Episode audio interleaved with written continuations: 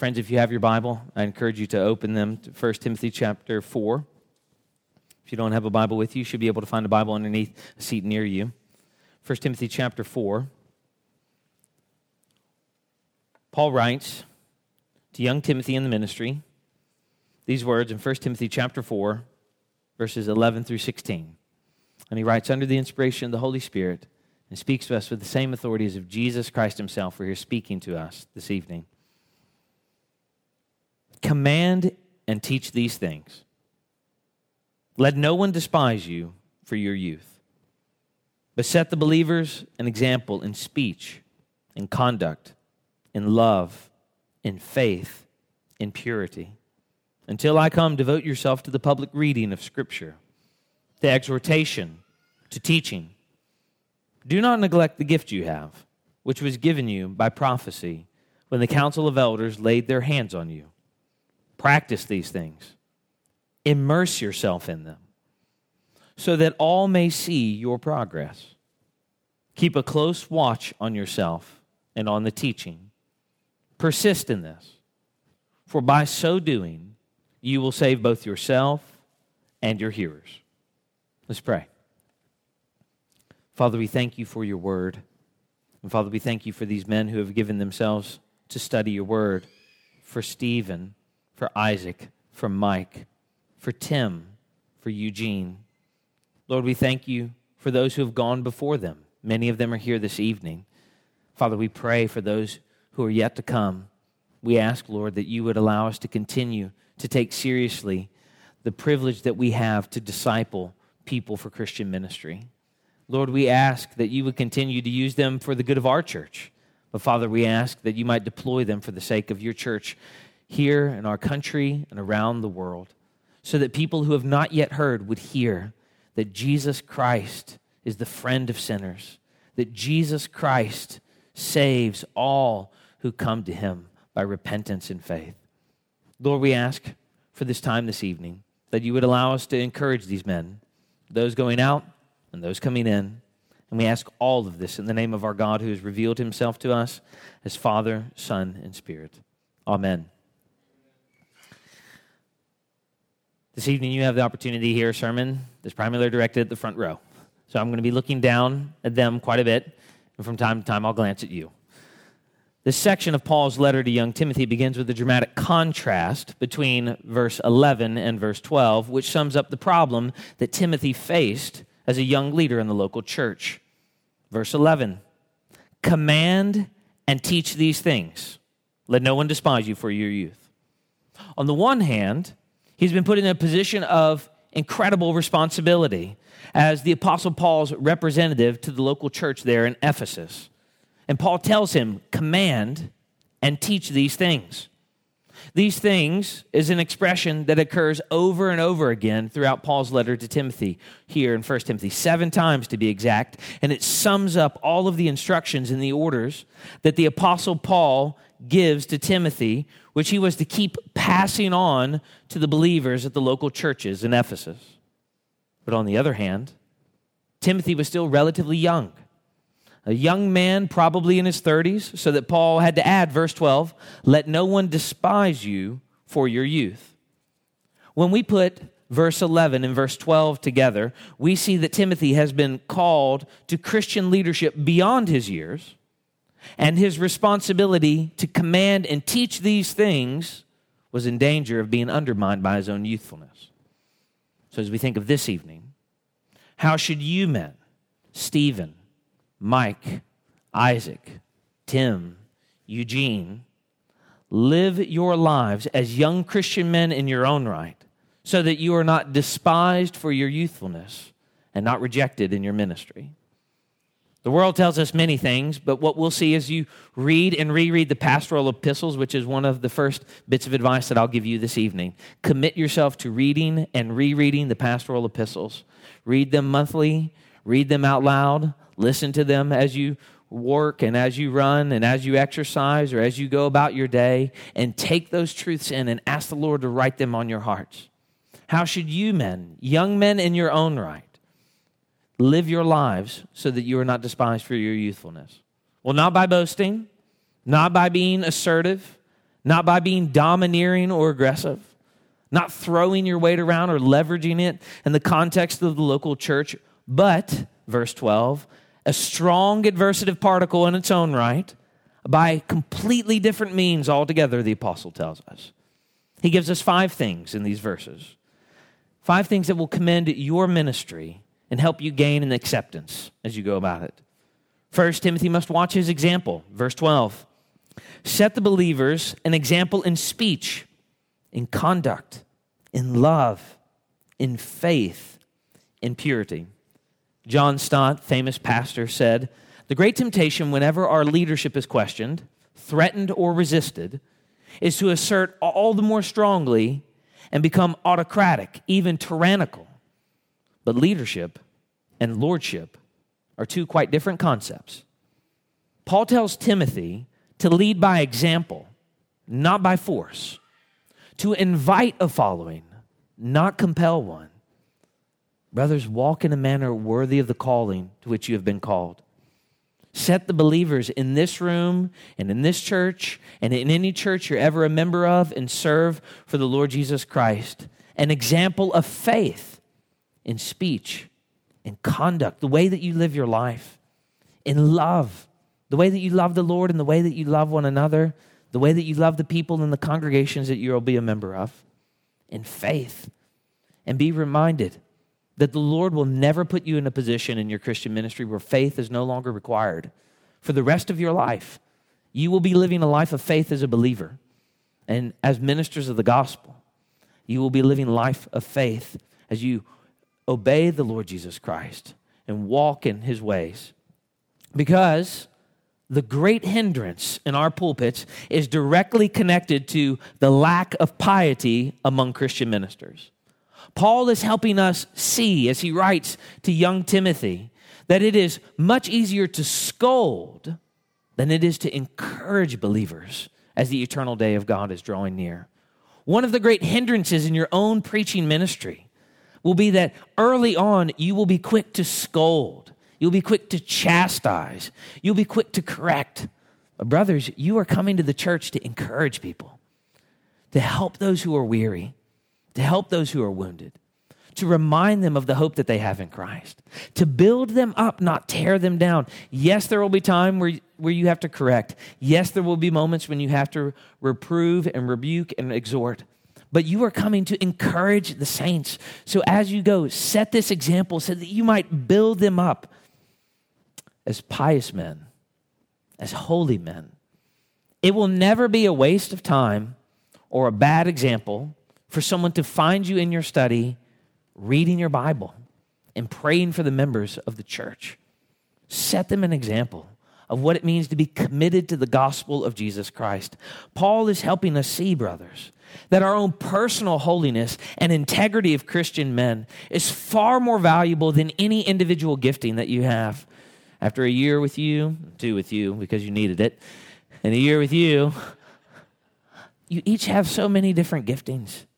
There are so many things that are wonderful about each of you in your own right. And yet, one of the beautiful things that we see in each intern class is that you're also different.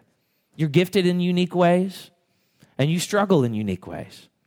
And as the Lord brings you together, you each make a unique intern class. But what we see that is consistent throughout is that all of you are called to be men of God, holy, upright, men of character, men of integrity, men who set the believer's example. Live as men who need not be ashamed, rightly dividing the word of truth and living God honoring and God fearing lives. Set an example for the young and for the old by your devotion to the Lord Jesus Christ, by your commitment to the local church, by your diligence to prepare regardless of what task you are entrusted with in the context of the church, showing them that everything that you do for the Lord, whether in word or deed or speech, whether from the stage or behind the scenes, is of, of great and eternal significance. And it is a gift that has been entrusted to you. Second, Timothy must identify his authority. Verse 13. Until I come, devote yourself to the public reading of Scripture to exhortation, to teaching.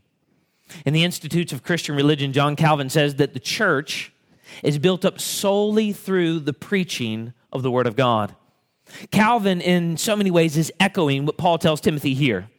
Though people may despise him for his youth and for his youthfulness as a young man in the ministry, his authority is not now and never will be derived from his age. His authority is derived from Holy Scripture insofar as he devotes himself to accurately reading that word and exhorting people from that word and teaching the content of that word to his hearers. From the earliest days of the church, we see that Christian preaching, that Christian ministry was to be an expository ministry.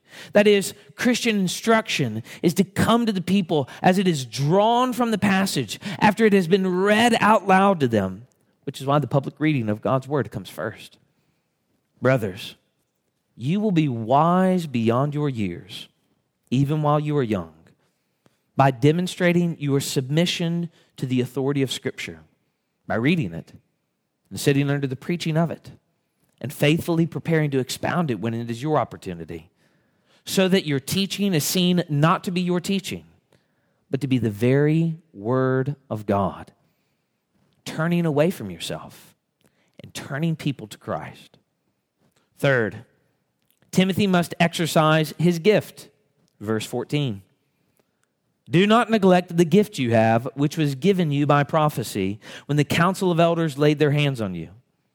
Regardless of what people think about the gift given to Timothy by prophecy, when the council of elders laid their hands on him, and how that relates to the ordination of elders and pastors today, this much is clear. Paul's purpose in recalling that moment in Timothy's life is to urge him to not neglect his gift, but rather, 2 Timothy chapter 1, verse 6, to fan it into flame. From this we learn, and may you hear, that your gifts are not static endowments that are entrusted to you if you do not cultivate them. We learn that gifts, even the academic gifts that you exercised and you are beginning to exercise, are not a permanent endowment from God. You must cultivate them. You must exercise them. You must be helped by others as you grow into them. So, brothers, hear me at the end of the internship and at the beginning of the internship. You don't graduate and finish. You're not starting now so that one day you never have to read again. Keep reading and keep studying and keep learning and keep writing and keep dialoguing with other people, with one another, the friendships that the Lord gives you in ministry, and with other believers in the context of the church. Keep serving the church, the local church, using these gifts for their good. Brothers, a call to pastoral ministry at any level, whether it's on staff at a church or as a lay elder at a church, or in some other capacity that the Lord might deploy you, is to cultivate spiritual gifts for the good of the local church. And that requires both a love for the local church and a love for books. One of the things that you learn in this internship if you don't love books, you're going to hate the internship. But if you don't love books, specifically the Bible, you'll never be prepared for Christian ministry. Give yourself to the Bible, read the Bible, immerse yourself in it day in and day out as you walk, as you teach and go across seas, as you minister to people in the gym, as you do prepare to do it now in the office. Immerse yourself in books. Do not neglect the gift that you have been given. May this be merely the beginning of a life devoted to God and devoted to books for his glory. Fourth, Timothy must show his progress. Verse 15. Practice these things, immerse yourself in them so that all may see your progress. Paul goes from Timothy's need for perseverance and concentration to exercising his gifts in the context of the local church. One's translation says this Make these matters your business, make them your absorbing interest. And the purpose of this commitment is so that everyone may see your progress. As you're immersing yourself in them, they see a life changed by immersing yourself in Christian scripture in the teaching of God's word and the doctrine that is building people up as the eternal day of God is drawing near. People should be able to see who you are and who you are becoming. They should be able to see the men that you are now and the men they, you are at the end and the men that you will be five years from now, and 10 years from now. And should the Lord tarry and give life 15 and 20 and 30 and 40 years from now, brothers, you are reminded in this internship time again, you are digging a well now that you will draw from for the rest of your lives. This is the season to give yourself to it. You do not need to be perfect. You need to remember that you are not the Christ. You need to be reminded, though, that you must be faithful. Keep learning, keep growing, ever growing in the Lord. And hear the words of the Apostle Paul to the church in Philippi. Indeed, I count everything as lost because of the surpassing worth of knowing Christ. Jesus, my Lord. For his sake, I've suffered the loss of all things and count them as rubbish, in order that I may gain Christ and be found in him, not having a righteousness of my own that comes from the law, but that which comes through faith in Christ, the righteousness from God that depends on faith, that I may know him and the power of his resurrection, and may share in his sufferings, becoming like him in his death, that by any means possible I may attain the resurrection from the dead. Not that I have already obtained this or am already perfect but I press on to make it my own because Christ Jesus has made me his own. Brothers, I do not consider that I've made it my own, but one thing I do, forgetting what lies behind and straining forward to what lies ahead, I press on toward the goal for the prize of the upward call of God in Christ Jesus. Press on. Press on. Fifth, Timothy must mind his consistency. Verse 16. Keep a close watch on yourself and on the teaching. Persist in this, for by so doing, you will save both yourself and your hearers. Timothy is to keep a close watch on two things equally his life, literally himself, and his doctrine. He is not to be so engrossed in teaching others that he neglects himself, nor is he to be so concerned with the cultivation of his own personal holiness that he neglects ministry to other people. Brothers, I can say with full confidence a decade from now, your ministry will have been fruitful only to the extent that you have both taught the scripture accurately and have applied the scripture consistently to your own life, to the family that the Lord entrusts to you, to the elders that the Lord might place you among, to other people in the context of the local church. It is not simply biblical truth alone that builds effective churches. There are so many churches that have so many accurate propositional facts. It is the application of that truth to our lives that help us live as changed people. So let's expand on what we said about Christian ministry earlier. Christian ministry requires a love for the local church, a love for books, and a love for people. If you do not love people, get out now. Brothers, be warned. It is possible to be so busy with the Lord's work that you leave no time for the Lord Himself. And every week, as Sunday comes relentlessly, Sunday after Sunday after Sunday, you will be tempted to think that my performance this week is what matters more than my piety. And every week, you will have to resist and say, It matters more that I get a C on the sermon and an A in following Christ than it does getting a C in following Christ and an A in your performance, which when you think you get an A, you probably failed anyways. And somehow, in the mystery of God's providence, when you feel worst about what you have done in the pulpit, those are the times that you've communicated most effectively to the people of Christ. Brothers, remember what we have learned, especially you three, as we read Paul Tripp's book together, that we must minister to the people that God so loves. People are not a hindrance on your way to the real ministry that you want to do in your life.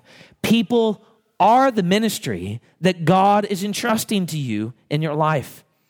In his book, The Preacher's Catechism, Lewis Allen writes You are called when you have a deep love for those who need God's word, True preachers love people, they pray for them, they listen to them, they serve them, both in and outside of the pulpit. They love to be with them, they want to smell like sheep. Part of loving people also means a commitment to being a part of their lives. And it also means a commitment to being apart from them, putting disciplined and often lonely hours into preparing sermons that will show them Christ and help them grow in a deepening love for Him. True preachers are gentle, as the Apostle Paul models and commands. And those called men of prayer, who by their prayers labor in private to serve those whom they preach, that is a solid act of love. The Christian ministry is often a lonely place because as you're called to be among people, you're also called to go to the study. And often in the study, there is no one but you and God's Word. And that can be a difficult place. But as I reminded some people preparing to teach this week, a few days of agonized, unfrustrated lack of knowing is good for your soul as you try to preach and teach God's Word. Finally, brothers, let me remind you of the very heart of your calling by reading a quote from Harold Senkbeil's The Care of Souls. What you might consider mundane, routine, is the very heart of your calling to preach. It is to preach the unsearchable riches of Christ, to administer his life giving sacraments. Preaching, baptizing, communing may be ordinary and God ordained, but they are never dull. Through these sacred acts, God gives his Holy Spirit, who works faith when and where it pleases him in those who hear his gospel preached week after week, day after day, in these seemingly ordinary tasks of a pastor, we find the extraordinary, rich blessing of God in their impact.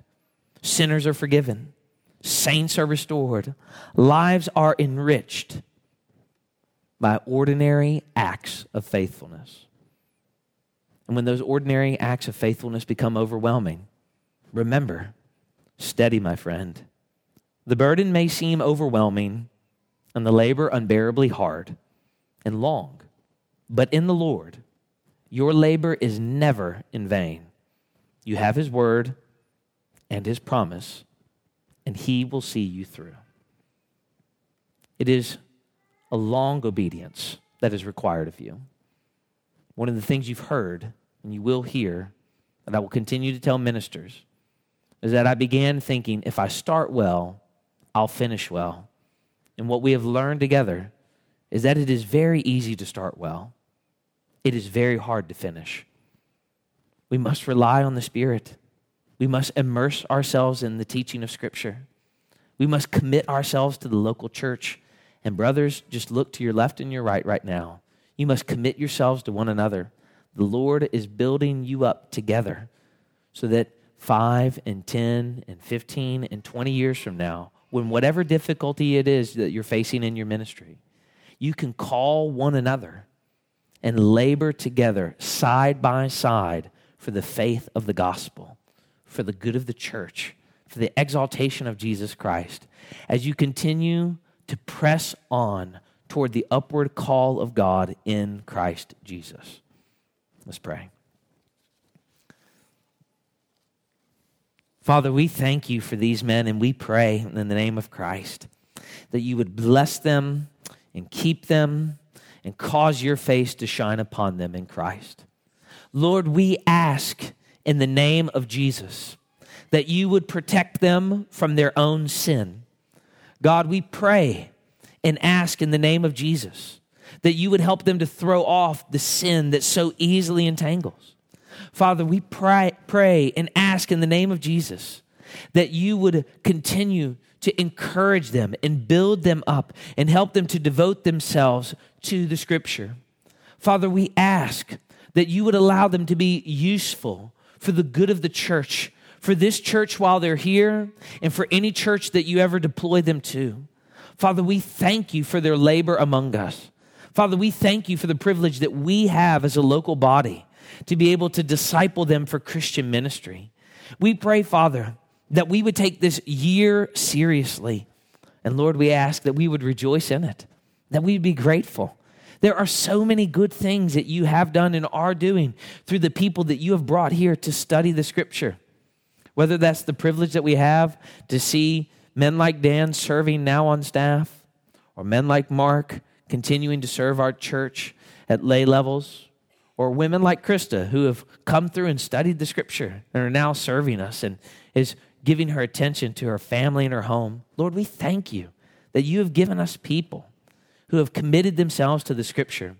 The privilege that we have to send some away, like Adam, to study at school, and to consider sending Stephen and Alexandra away for the good of the nations.